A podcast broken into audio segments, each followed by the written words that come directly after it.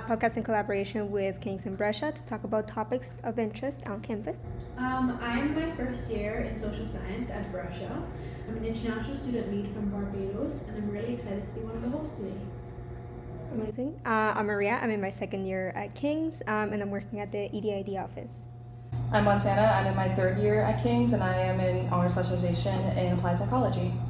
And these are our guests today. Hi, hello everybody. Would anybody like to introduce yourselves? Hi, I'm Leslie. I'm in my second year at King's University College. I'm doing an honor specialization in finance and administration and a minor in analytics and decision sciences. Hi, I'm Casey. I'm an international student from Rwanda. I'm in my second year in financial economics at King's. Hi, I'm Grace. I am in sociology and political science with a certification of public policy. I'm currently in my second year at King's.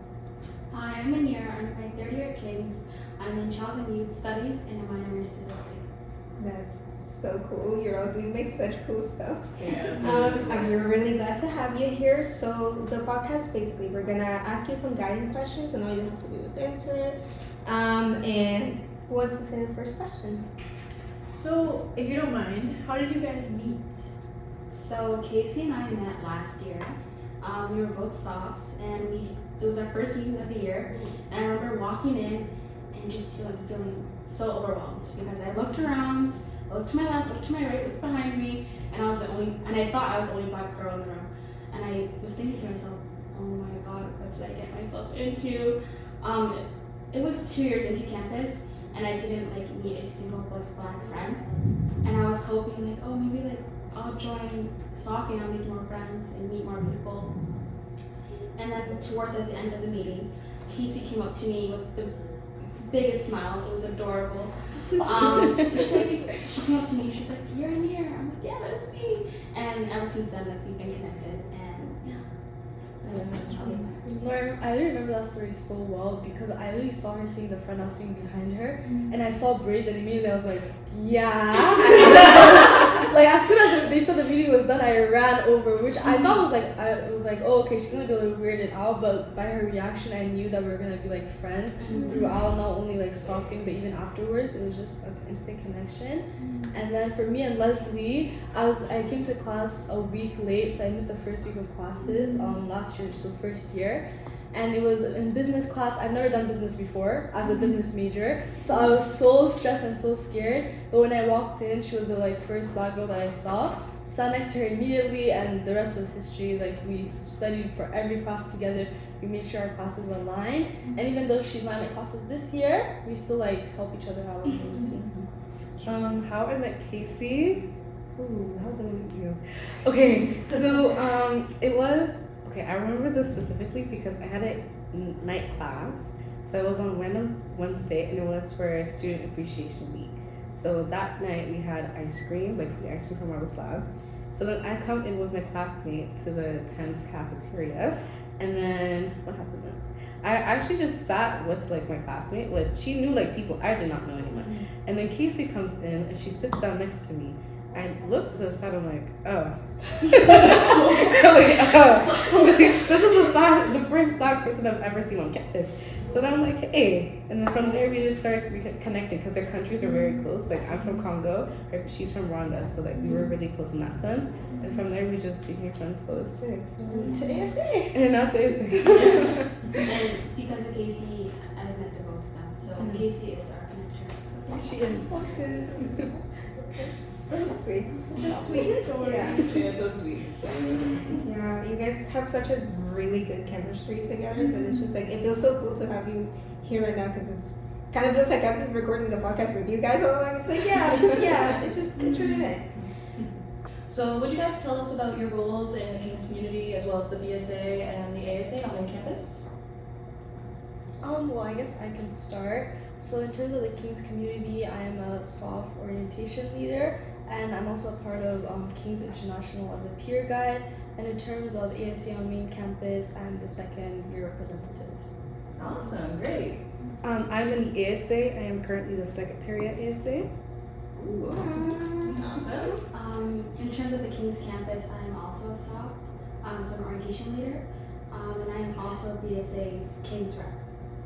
Um, I, at King's, I am a tutor at the Men Health Center. I'm also a student ambassador in the enrollment office, and I'm trying to start a Black Student Association at King's. Yay! Such great things here. I genuinely love that. That's awesome. Yeah. Um, so I'm gonna go ahead with the second question. So, what are your experiences as a black person at King's, whether that be good or bad, whatever you feel like sharing? Um, interesting. I would say interesting because I feel like, especially for me, because I was an international student, it was like very different to what I expected it to be. Especially coming to like a small campus, not even not even a small campus alone, but a small city like London, and then even smaller campus like Kings. But I would say that my first year was definitely challenging, and I think I did face like a lot of um, obstacles. But moving into like your sec- my second year, I did meet like people that are more like me and people that have the same values and actually valued me, valued me mutually. For me at King's, like coming from a city like London, um, obviously like I went to a pre- um, PWI, so pre- predominantly white institution and at high school. So coming to King's, it was definitely I expected to see more people that looked like me, but that wasn't the case until second year. Um, second year, I got to meet people like Casey and your Leslie that actually like looked like me, that actually knew how to, you know, that knew the same struggles that I went through, especially coming from a PWI. So Um, for me, I love Kings.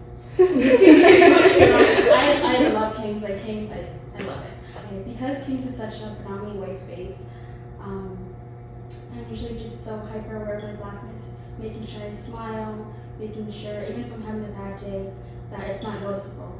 Um, um, and because of this, I just, I don't want to perpetuate the black stereotypes on me. Um, but yeah, that's what I would say. I would agree with like Amir. I grew up in Pickering, so that's like next to Toronto. It's like predominantly white, and so just always ca- conscious that like mm-hmm. you're like on, one of only two black people there. Mm-hmm. So it's not necessarily good or bad. It's just there. Mm-hmm. Yeah. That experience, for example, like when I hear about it, I'm like, why do you need to do that? Like that's so weird. The way that people just try to like push things onto people, and that sounds like if you're having a bad day, you should be allowed to have a bad day and not have to mask it and like act like, oh, I'm just like such a nice person. You shouldn't have to do that. That's really dumb. Yeah, Right. always. I'm always thinking about like how others perceive me. Yeah. Um, that's always on my mind, whether that's in class or like in the library. Like that. It's terrible. But part of the reason that we wanted to be able to talk to you guys is because like things as such as the ASA and the BSA are such an important thing to have at colleges and like especially such a small college that you know King's is and like even Brescia is as well. It feels like you know making a community and gathering people together to try to change the way that people perceive others around them is just really important and the work that you guys are doing is absolutely great and you know And like in saying that, like in your opinion, like what could be done to enhance the impact and the reach of black experiences on campus? Um, I feel like one point would be like diverse representation. Um, not only like in the sense of well faculty as well, but even like student leader roles. Because um, I remember last year when I was applying for like the Soph orientation program, it's because I went to one of the like um, learning sessions kind of, and I saw like another black person on the team, and I thought, oh, somewhere where someone who I know can relate to me and someone who I can most likely learn from. And I know just even seeing one one leader in a team who's like you or similar to or you think that you can learn from, that's enough to make a student want to do that as well and feel comfortable going to people that they feel comfortable going to about certain issues. So I would say definitely um, student leader represent representatives that can do that for them. So, how do you see the campus community engaging with Black History Month? I don't really see much engagement with, like personally. Um, I'm sure Kings, like, you know, they support and make a big post about Black History Month. But like in all my three years, I haven't really heard much about Kings and Black history. Maybe I'll see a story or two, yay.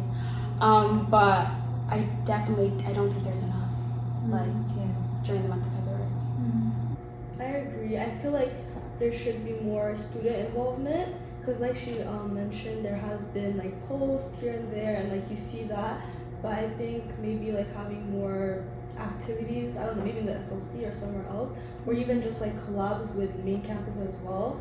Um, that really encourage like student involvement, and they don't have to be. They can be fun events too, but mostly like educational, like making making it educational and fun, like a combination. Yeah. But yeah, um, asking the students like what they want, like, including Black voices. I think that's so important during the month of February. Um, but yeah, I think moving forward, I hope that happens. Like I love this podcast.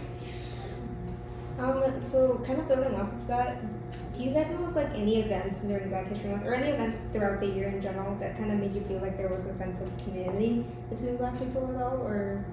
Honestly, for me, coming from London, I would definitely say like the Black History Month event that London has, the City of London has. I think that is very interesting. Um, also, the BSA and the ASA definitely does have events where in the beginning of the, of the month of February we have an event, and then at the end of the month of February we also have an event just to open and close the ceremonies. So that is definitely something that like connects all Black students together. Mhm. Um, is there any highlights of any specific event that you guys really enjoyed? Um, for me, this was the main event. Um, it was a collab bet- between um, BSA and ASA, and it was the barbecue. Our Oh, barbecue. yeah. It was just so fun. I felt so comfortable. I would say that event too. I feel like because it was in September. Yes, it's Yeah, it was in September, and like everyone's coming back to school. Obviously, people are nervous about like school and social aspects of things. Mm-hmm. But it was just really like a space where we could all freely be ourselves mm-hmm. and enjoy like our t- type of like food and music, mm-hmm. and yeah, it just felt very welcoming. For me, it's also like the opening and closing ceremonies at main with the BSA and the ASA. I feel like I got to see so much talent in those ceremonies because I did not know that some of us knew actually knew how to sing or some of us knew how to play an instrument. like when I saw one guy play the saxophone, I was like, oh, you actually play a saxophone, but you're actually a basketball player. Like it's it's crazy, but I like that. Yeah. Would you say that more, like you wish that there was more events like that around campus and especially during February and Black History Month? Um, a thousand times. Yeah. Yeah. I definitely wish there were more events. Um, and based on your experiences, what advice would you give to other students um, on other campuses looking to establish or enhance their own BSA or ASA? Um, I think we can all collectively agree that don't be afraid to take risks. It Yeah. could be like super intimidating or overwhelming, but taking that first step is really, really, really matters. I hundred percent agree because I wouldn't have been this involved this year if it wasn't for like Grace coming up to me and like giving me the information about the club. So I definitely would say um, take the risk because there's a lot of um, confusion at first because you're like, oh, it can sometimes like be weird going into a space where you don't know anyone because it's a new team and you get those like fears and those setbacks. But definitely take the risk because the rewards are way more are way more beneficial than the like the negative aspects of it.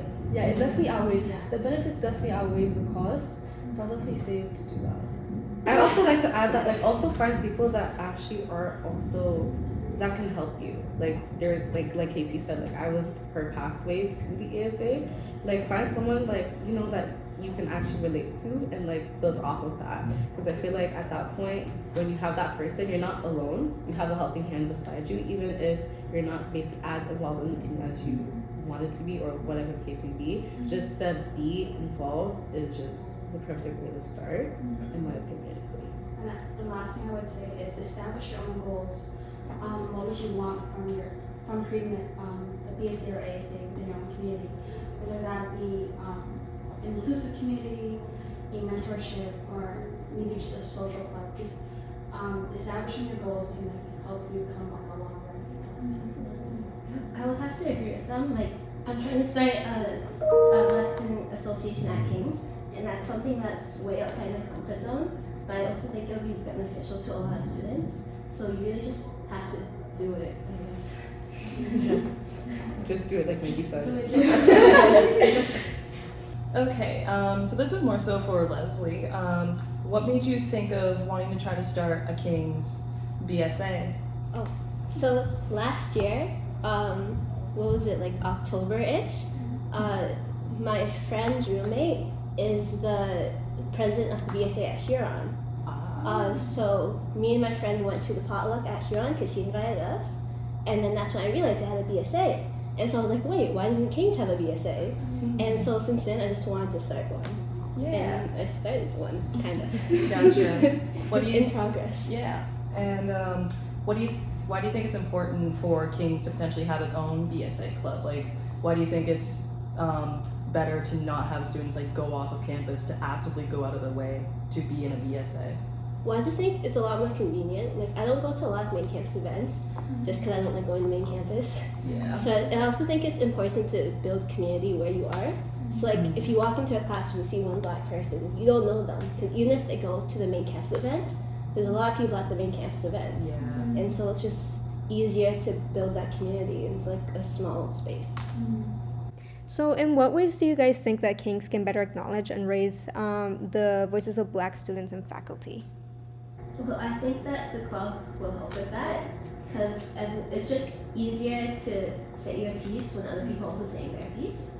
So like, you don't have to go to faculty to complain. You can complain to people in the club, and then other people have the same complaints, and then you can all the faculty together. So it's like safety in numbers. No, mm-hmm.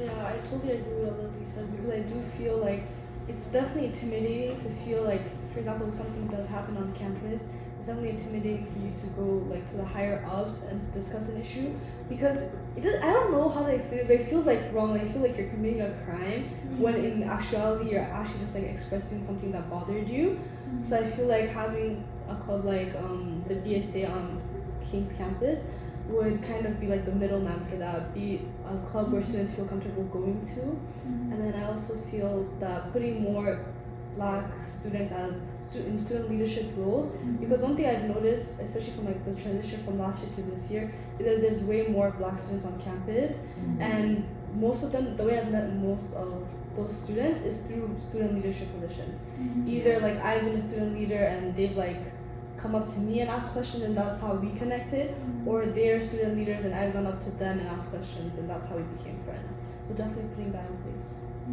Yeah. Um, so my entire three years here at King's, I've only gotten the chance to meet with three black members in King's faculty. Um, and this year I found opportu- opportunity to get to know Jen Slade, and she's the director in the EDI office. And seeing a black woman at, at King's, like as a director, it just means so much to me. And it means so much to the people like, on campus. She's really like popular and famous on our Soph team. And I think she's an amazing woman. I, I really do. I, I love Jen Slade. Um, but at King's, because it's a white space, I, I often like have imposter syndrome. I'm like, do I deserve to be here?